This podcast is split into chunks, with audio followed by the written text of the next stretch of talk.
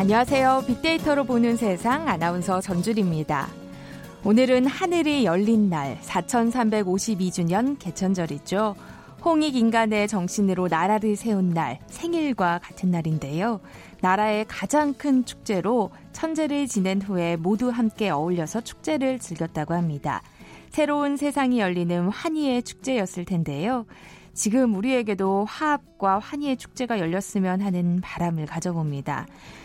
그런데 어제 오늘은 정말 하늘이 열린 것 같았어요. 태풍의 피해가 이어지고 있습니다. 삼척에서는 시간당 120mm의 기록적인 물폭탄이 쏟아지기도 했는데요.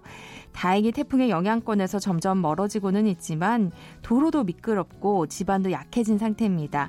또 태풍의 가장 큰 영향을 받는 동해안 지방은 아직도 바람이 세차게 불고 있다고 하는데요. 가능하면 아직은 외출을 자제해 주시고요. 계속해서 재난 방송에 귀 기울여 주시기 바랍니다. 오늘 빅데이터로 보는 세상 태풍 관련 소식과 함께 잠시 후 Big to the Future 시간에는 감정 대리인이라는 키워드로 빅데이터 분석해 보겠습니다. 또 이어지는 글로벌 트렌드 따라잡기 시간에는 이번 주 IT 분야의 핫 이슈 자세히 살펴봅니다. 어, 오늘도 먼저 빅퀴즈 풀고 가겠습니다. 오늘 개천절 단군 신화와 관련된 문제 드리겠습니다. 환인의 아들 환웅이 인간 세상을 널리 이롭게 할 목적으로 비신, 곡식신, 구름신 등과 함께 태백산에 내려왔죠. 그때 곰과 호랑이가 사람이 되고자 찾아왔는데요. 환웅은 그들에게 무엇을 주고 100일간 햇빛을 보지 말라 했습니다. 결국 호랑이는 고행을 참지 못하고 도망가고 이 곰은 아름다운 여인 웅녀로 변하게 됩니다. 웅녀와 환웅이 결혼해서 낳은 아들이 바로 당군안검이죠. 조선을 건국하게 되는데요.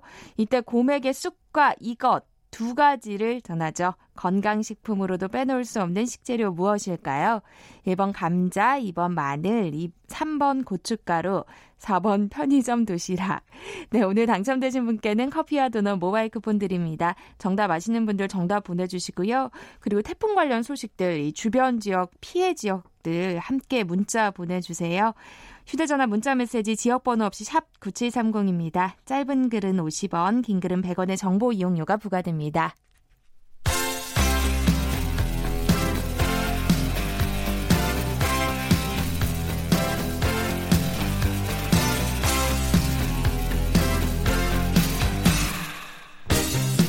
트렌드는 10년마다 반복된다. KBS 1라디오 빅데이터로 보는 세상. Big to the Future. 최근 핫트렌드와 복고 문화를 두루 살펴보는 시간 Big to the Future 이 빅커뮤니케이션 전민기 팀장과 함께합니다.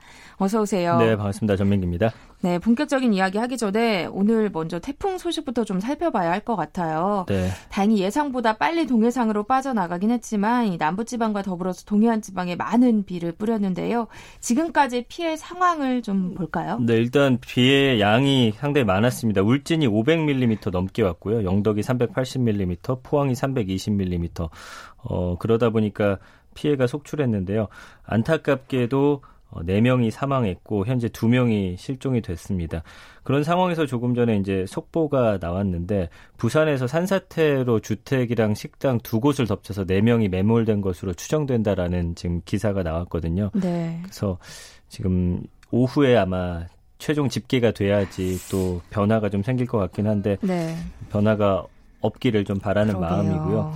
아무래도 비가 많이 오다 보니까 경북 성주군에서 그 70대 어르신들 어 이쪽에서 많이 어 돌아가셨습니다. 그 농수로 배수 작업하다가 급류에 휩쓸려서 어 사망하신 분들 두 분 계시고요. 그 다음에 집이 무너지면서 그 노 부부가 살던 그 영덕군 그 집이 매물이 됐습니다. 거기서 또 아내가 59살이신 분이 매몰돼 숨지는 일이 발생을 했고요.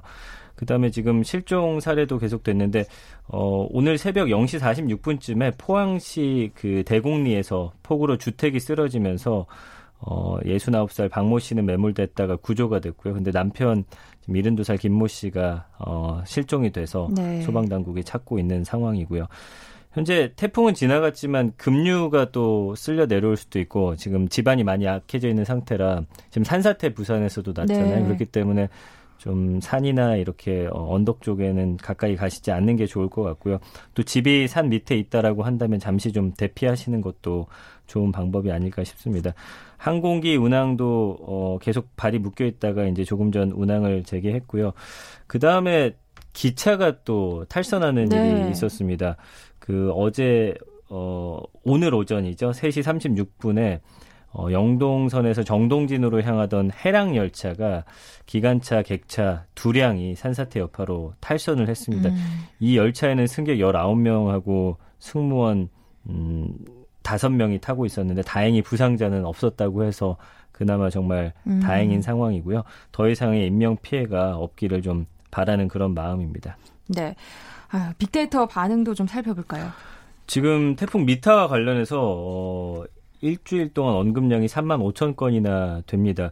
지금 태풍이 연이어서 올라오다 보니까 사실 남쪽 지방으로 피해가 많아서 많은 분들이 우려하고 있는 상황이고요. 네. 연관어도 보면 지금 1위가 제주도예요. 아무래도 제주도에 가장 음, 직격탄을 또 가장 먼저 또 오기도 하고요. 네. 그다음에 영향이라는 단어 볼 수 있습니다. 이 태풍의 영향 때문에 어떤 피해들이 있었는지 어, 흥미로운 키워드는 이제 돼지 열병이라는 키워드도 함께 나오고 있는데 사회면에서 이제 가장 많이 우려하시는 분들이 태풍하고 이 돼지 열병인데 네. 어, 태풍이 원래는 이제 한반도 관통한다고 했었죠. 그러면은 돼지 열병이 또 토사라든지 뭐 배설물로 인해서 전국으로 좀 확산될까봐 우려했던 분들도 계셨던 것 같아요. 네. 그러면서 돼지 열병이라는 키워드도 함께 나왔고요. 역시나 피해나 우려된다, 걱정, 조심하다, 인명 피해, 무너지다 이런 감성으로서 좀 안타까운 마음들 드러내고 계십니다. 그러면서 좀 빠르게 어, 수습이 됐으면 좋겠다는 마음 그리고 인명 피해가 많지 않기를 바라는 마음들을 SNS를 통해서 현재 올려주시고 계신 상황입니다. 네. 동해상으로 예상보단 빨리 빠져나가긴 했지만 그래도 말씀하셨듯이 아직은 지반이 많이 약한 상태니까요. 빠져 나갔다 하더라도 끝까지 너무 좀 그렇습니다. 안심하시면 안 될것 예. 같아요. 또 인명 피해가 더는 늘지 않기를 저도 바라봅니다. 자, 오늘 주제 감정 대리인 본격적으로 시작해 볼까요?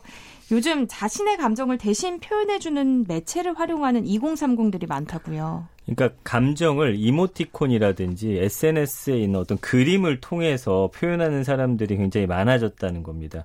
그러니까 뭐 예를 들어서 연애를 시작하면서 그냥 하트 이미지 같은 거 올린다든지 아니면 요새 이모티콘 보시면 그냥 거기에 사람의 모든 감정이 들어있다고 보시면 돼요. 그냥 네. 그거 하나 딱 어, 올려가지고 내 마음을 이제 표현하는 거거든요. 그러니까 이렇게 감정을 직접 드러내지 않는 2030들이 늘어나고 있다라는 것이고요.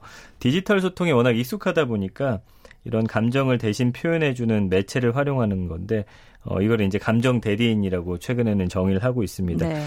그래서 다른 대상을 통해서 자신의 감정을 대신 전달하는 어떤 음. 감정 표현의 외주화 개념이다. 이렇게 좀 분석을 하더라고요. 음. 좀 재밌는 표현이죠. 감정 표현을 외주화한다. 예, 이런 네. 이야기입니다. 아, 요즘 SNS 하다 보면 진짜 이모티콘 통해서 자신의 감정을 전달하기도 하잖아요. 네. 그러니까 사실은 저 같은 경우도 이제 SNS에 뭐 우울감 같은 거 좀 올려놓기도 하고 내 기분을 좀 드러내기도 하잖아요. 근데 네. 많은 젊은 층도 그렇게 하고 있고요.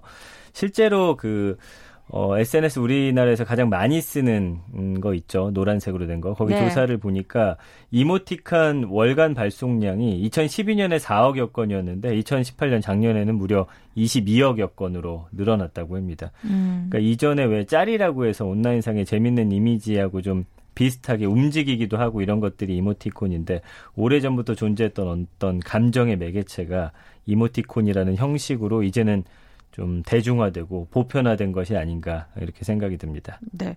뭐 좀 감사한 일이 있거나 죄송한 일이 있거나 좀 속상한 일이 있거나 이럴 때마다 네. 그걸 구구절절 이렇게 길게 말로 표현하는 것보다는 이모티콘으로 이렇게 전하는 게 좀 편한 것 같기도 맞아요. 해요. 맞아요. 이제는 익숙해졌죠. 처음에는 이거 딱 받았을 때 뭐야 이런 생각도 했었는데 이제는 정말 성의 없는 거 아니야? 그렇죠.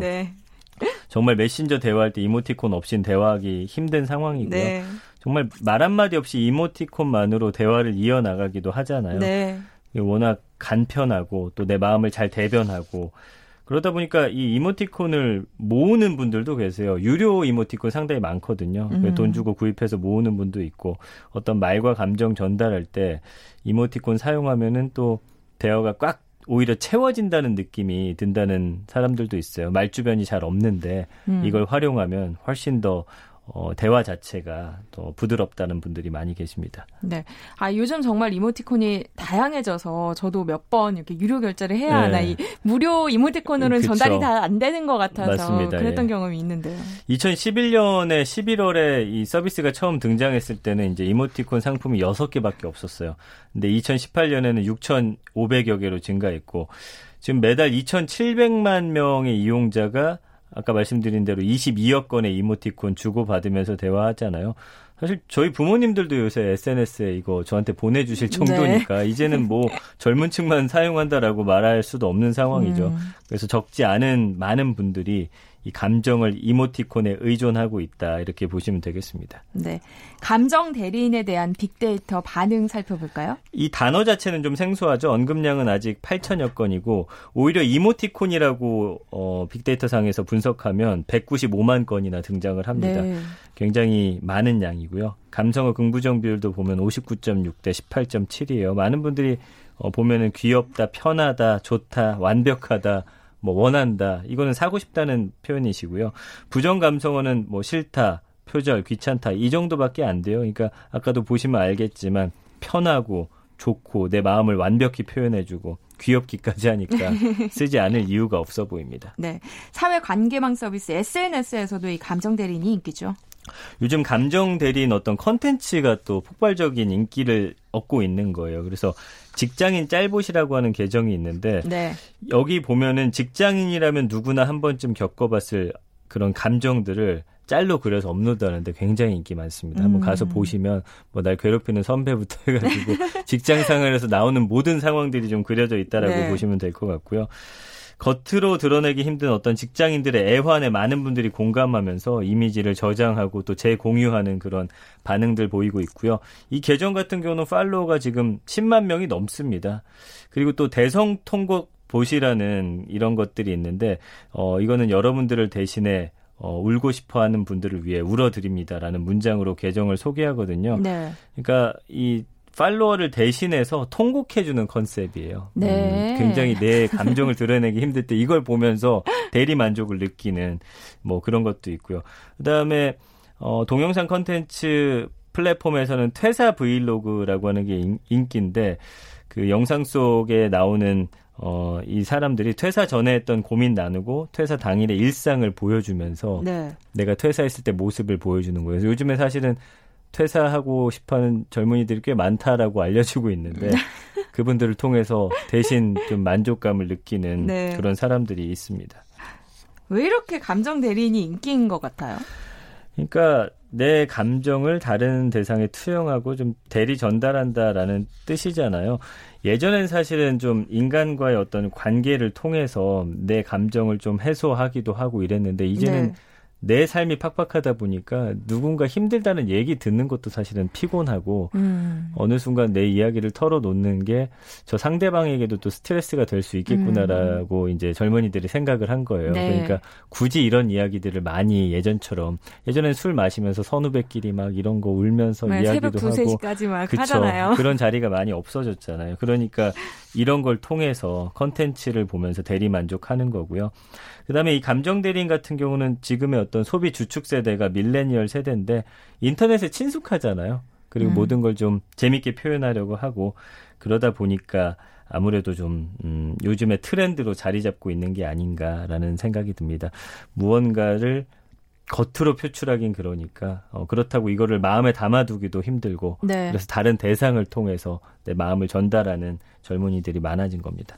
결국에는 좀 보면서 대리 만족한다 이런 마음이 큰 것 같은데요. 맞아요, 맞아요. 이러다 보니까 대리 만족 콘텐츠들도 좀 인기를 끌고 있는 것 같아요. 그러니까 이런 것뿐만 아니라 약간 사고 싶은데 못 사는 것들 있잖아요. 이런 거는 요즘에 그 명품 하울이라고 해가지고 사가지고 개봉하는 과정 보여주거든요. 그러니까 네. 이런 것들을 통해서 또 어, 대리 만족 느낍니다. 그러니까 살 수 없는 것들 마치 사는 것처럼. 근데 이제 우려되는 부분이 있죠. 뭐냐면 어, 현대인이 자신의 감정 표현을 좀 불편해하고 회피하고 싶어 한다라는 점인데 이게 어떻게 보면은 인간관계의 어떤 소통이라든지 끈끈함을 좀 음, 없애줄 수도 있다라는 어, 그런 반응들도 나오고 있고요.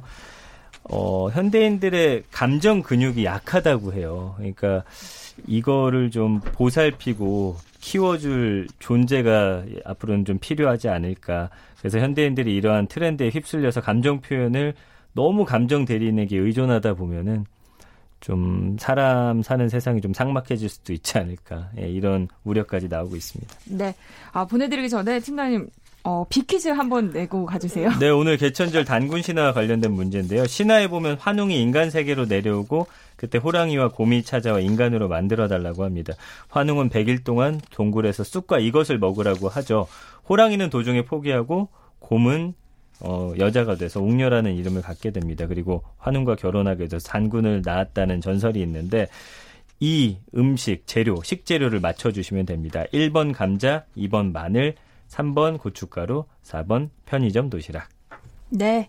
정답 아시는 분들은 저희 빅데이터로 보는 세상에 지금 바로 문자 보내주세요. 휴대전화 문자 메시지 지역번호 없이 샵 9730이고요. 이 짧은 글은 50원, 긴 글은 100원의 정보 이용료가 부과됩니다. 자, 오늘 감정 대리인에 대한 이야기 나눠봤는데요. 빅투더 퓨처 빅커뮤니케이션 전민기 팀장과 함께했습니다. 고맙습니다. 감사합니다. 네. 태풍 피해 지역에서 문자 보내주신 분들 계신데요. 7097번 쓰시는 분께서는요. 여긴 동해신데요. 아침까지 무섭게 내리던 비는 좀 잦아들었지만 바람은 아직도 엄청 붑니다. 태풍이 어서 멀어지길 바래봅니다 하셨고요. 랑이님께서는 강릉입니다. 경포호에 물이 넘쳐서 도로가 침수됐어요. 아, 출근도 못하고 있어요. 라고 보내주셨네요. 아유, 더 큰 피해가 없어야 할 텐데요. 계속해서 문자 좀 계속 보내주시 고요. 라디오 정보센터 뉴스 듣고 저는 돌아오겠습니다. 태풍이 빠져나간 직후인 오늘 오전 9시쯤 부산의 한 야산에서 산사태가 발생해 주택 등을 덮쳤습니다.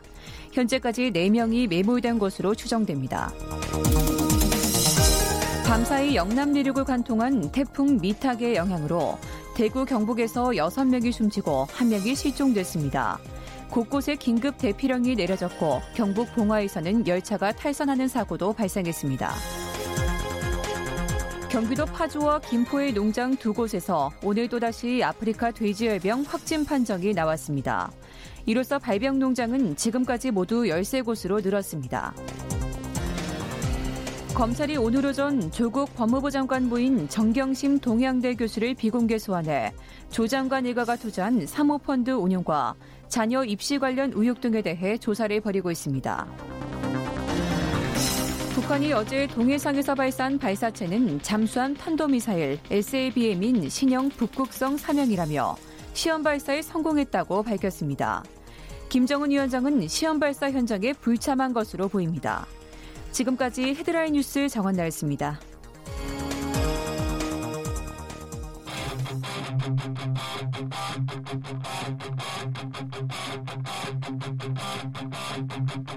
Thank you.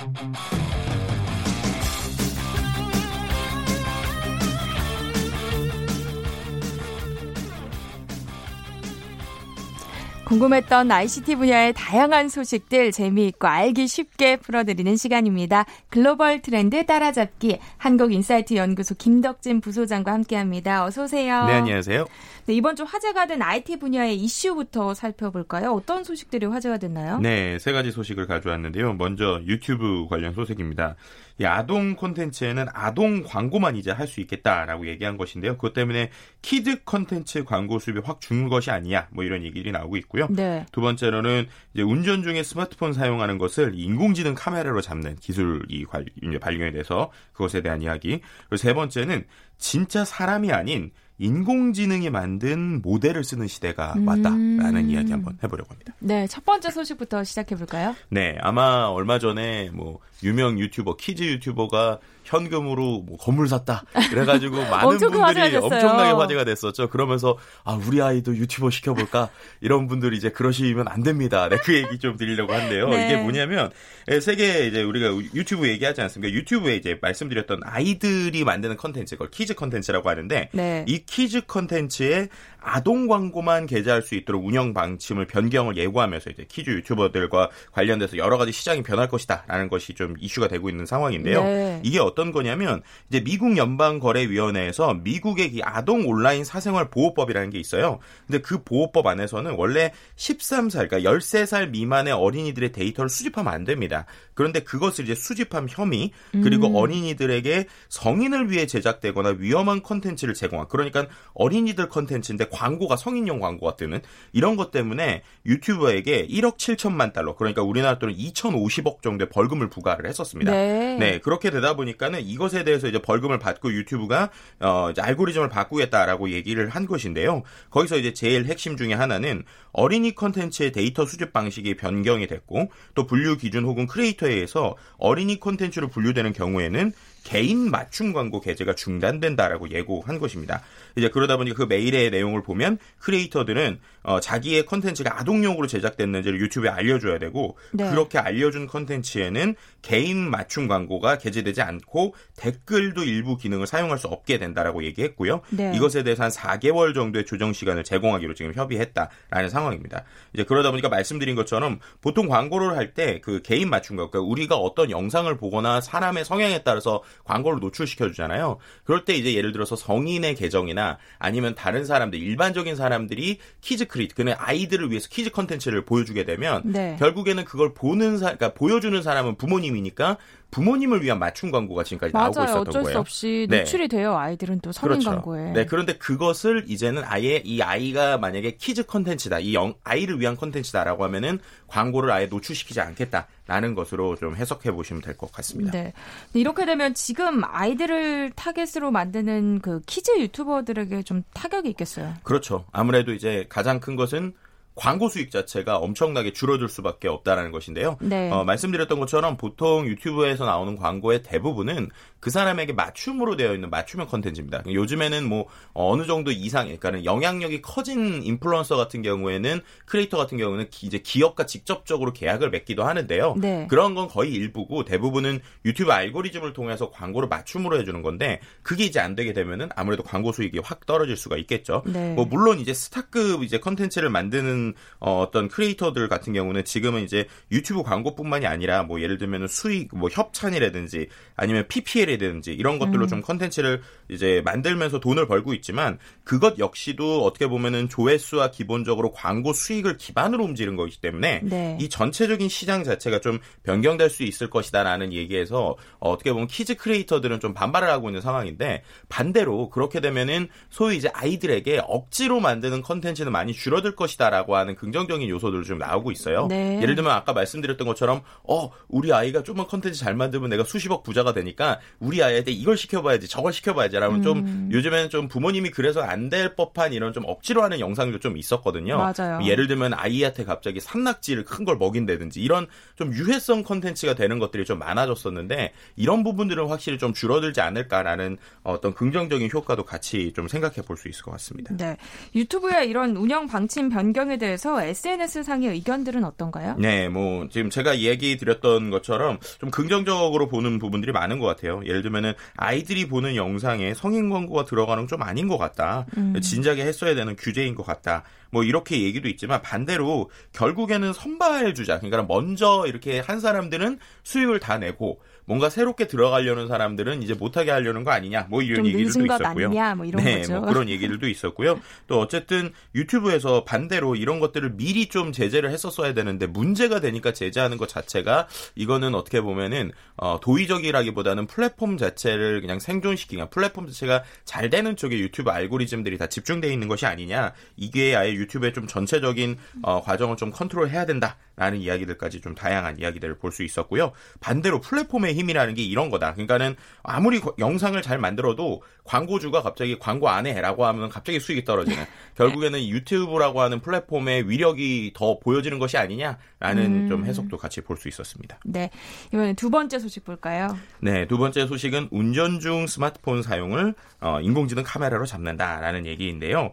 어, 이제 우리가 뭐 요즘에 SNS 보면 그런 거 있어. 신호 바뀌고 났는데 앞에 차가 안 가고 있으면 100% 톡하고 있는 거다. 네, 아, 뭐 이런 거라든지. 사용하고 있는 네, 거다. 아니면은 뭐 계속 스마트폰 보느라고 빵빵거려야지 운전한다. 뭐 이런 식으로 그 스마트폰을 보는 것이 운전에 정말 큰 위험이 되고 있지 않습니까? 네. 실제로 이제 2015년 미국 교통안전국에서 조사를 했는데 교통사고 사망자 3만 5,092명 중 10%가 스마트폰 사용자라고 그래요. 근데 이게 네. 밝혀진 게 이 정도지 제가 볼 때는 훨씬 더 많지 않을까 싶은데요. 어, 우리나라에서도 뭐 버스 기사가 뭐 예를 들면 시속 100km가 넘는 속도로 달리고 있는 상황에서 스마트폰 으로 영상을 보는 뭐 이런 것들 때문에 좀 문제가 되기도 했었는데요. 네. 어 그렇지만 이제 단속하기가 참 어려워요. 왜냐하면은 정지해 보세요라고 하는데 안 보고 있었어요. 숨기겠죠. 그렇죠. 이러고 있을 거 아닙니까? 그러다 보니까 이게 운전자의 양심에 맡겨야 되는 상황인데 호주에서 좀 새로운 방법으로 스마트폰 사용을 단속을 시작을 했습니다. 네. 어떤 거냐면 어, 최대 이제 그 뉴사우스 웨일즈라고 하는 호주 최대주에서 인공지능 CCTV가 도입된 건데요. 그러니까 간단하게 설명하면은 인공지능 카메라가 고선 능 이제 고선명 렌즈를 사용해서 운전자가 스마트폰을 사용하는지 파악하는 방식이에요. 그러니까는 네. CCTV가 촬영을 하는데 그 안에서 스마트폰을 사용하는 게 판별이 됐다라고 하면은 사진 촬영이 바로 이루어지고요. 그 다음에 촬영된 사진을 보고 스마트폰 사용 여부를 활용 이제 확인을 해서 운전자에게 벌금 고지서를 발송하는 방식입니다. 6개월 동안 두 대의 카메라를 시범 운영했는데 850만 대 중에 10만 명이 스마트폰을 사용했다고 해요. 정말 많죠. 맞네요. 네, 그래서 앞으로도 이제 해당 카메라 사용을 계속해서 좀 어, 만들 생각이라고 하고요. 올해 말까지 40세대 카메라가 추가로 이 지역에 설치될 것이라고 합니다. 네, 이 기술에 대한 SNS 상의 반응 살펴볼까요? 네, 제발 사거리마다 다 달렸으면 좋겠다. 뭐 이런 얘기들이 있었어요. 폰 만지는 사람 잡았으면 좋겠다. 뭐 네. 뭐 이런 이야기가 있었고요. 근데 반대로 이렇게 되면은 결국 사생활 침해 아니냐라는 이야기도 있어요. 그러니까는 결국에는 여기에서는 인공지능이 사 사진을 맨날 찍는 게 아니라 어쨌든 어 뭔가 그 스마트폰을 보고 있는 사람으로 찍는다라고는 하지만 어쨌든 그 옆에 있는 사람이나 주변에 있는 사람까지 사생활 침해 여지가 있는 것이 아니냐라는 얘기도 있었고요. 음. 또 요즘에는 이 음성 인식으로 기기 작동되니까 이제 스마트폰 보지 마시고 음성 인식으로 좀 컨트롤 하셔가지고 가운, 가운데서 안 봤으면 좋겠다 뭐라는 의견들도 볼 수 있었습니다. 네, 세 번째 소식으로 넘어가 볼까요? 네, 세 번째 소식은요. 인공지능으로 합성해서 세상 어디에도 없는 얼굴 사진 10만 개를 무료로 배포하는 이 Generated Photos가 입 소문을 타고 있어요.